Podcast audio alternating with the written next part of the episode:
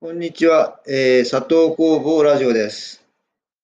えー、今日は、えー、朗読の11回目ですね。えー、9月2日ですけども、えー、今、外は雨が降ってますね。えー、涼しくて非常に、えー、快適です。えー、では始めましょう。10月9日、冷たい雨が昨日から降り続いている。台風が来ているようだ。グリーンになってからしばらく穏やかな秋晴れが続いていたので、なんか久しぶりのまとまった雨のように思える。綿入り綿入りのベストを出して、夏布団も冬用に変えた。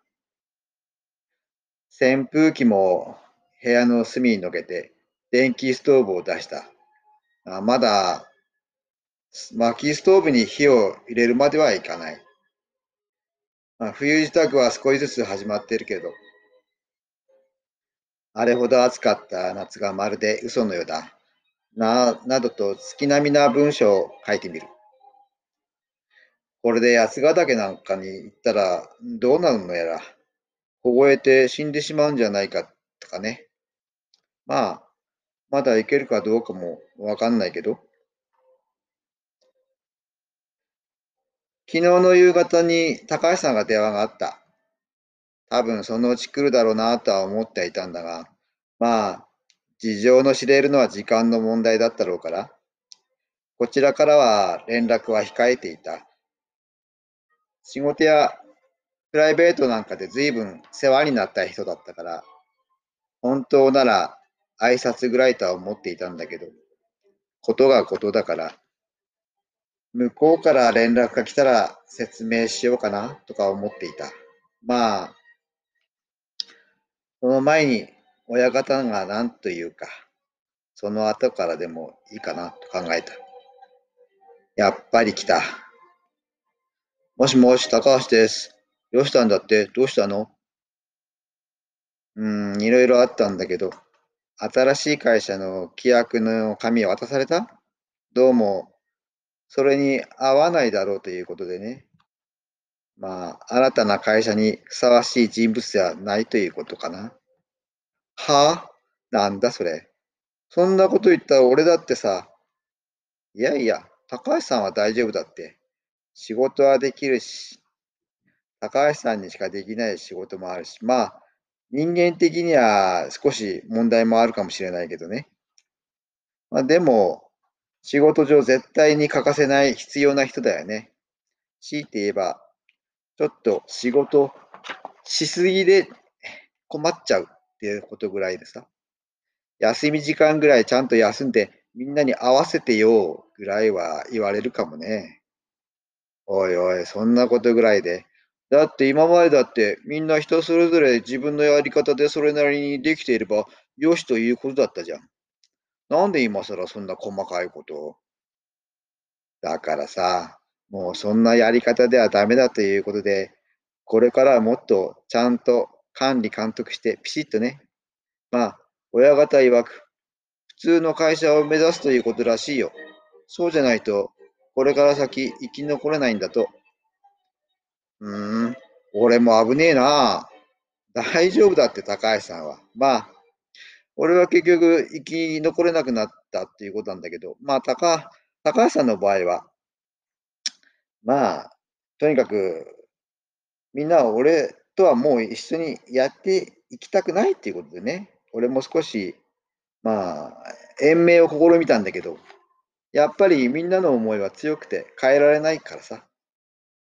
うん、問題はもう、俺がどうこうできるっていうところじゃなかったんだよ。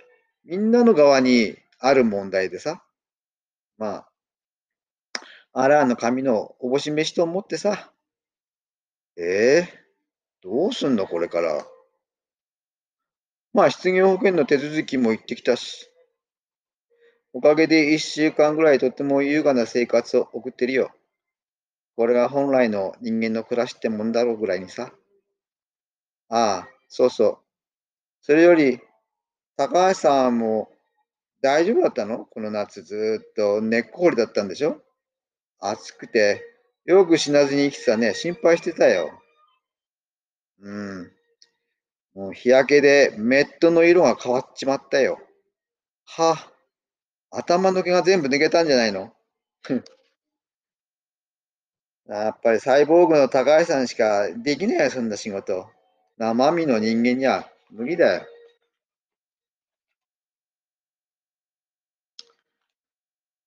まあ、短い時間だったけども、ざっと話した。辞めてから山の中まで電話かけてきたのは高橋さんだけだった。本当にありがたかった。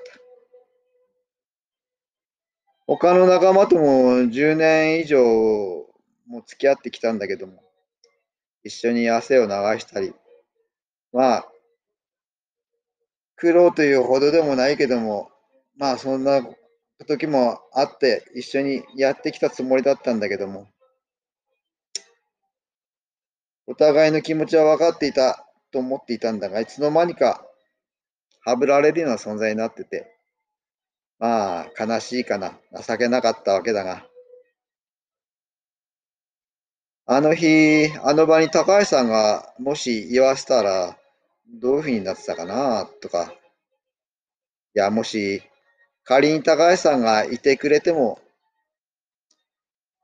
少しは頑張ってくれたかもしれないけど、この結末は変えられなかったと思う。そんな気がする。それだけでも少し、まあ、救われる気はするけどね。また改めてそっち行くよ。うん。コーヒーでも飲みに来てよ。今日は電話くれてありがとね。台風がゆっくりとこっちに向かってきている。明日から明後日にかけて西寄りだと伊豆半島に上陸かないずれにしろ日曜日は青空らしいか。山では鬼軍曹と呼ばれる必殺仕事人と一番仕事をしないと言われていた怠け者とが妙につながってるというのも一風良かったんだけどもそんな居場所がどんどん潰されていく。誰が潰しているのか知らないけど、多分、自分で潰してんだろうな。はい、今日は、えっ、と、ここまです。えー、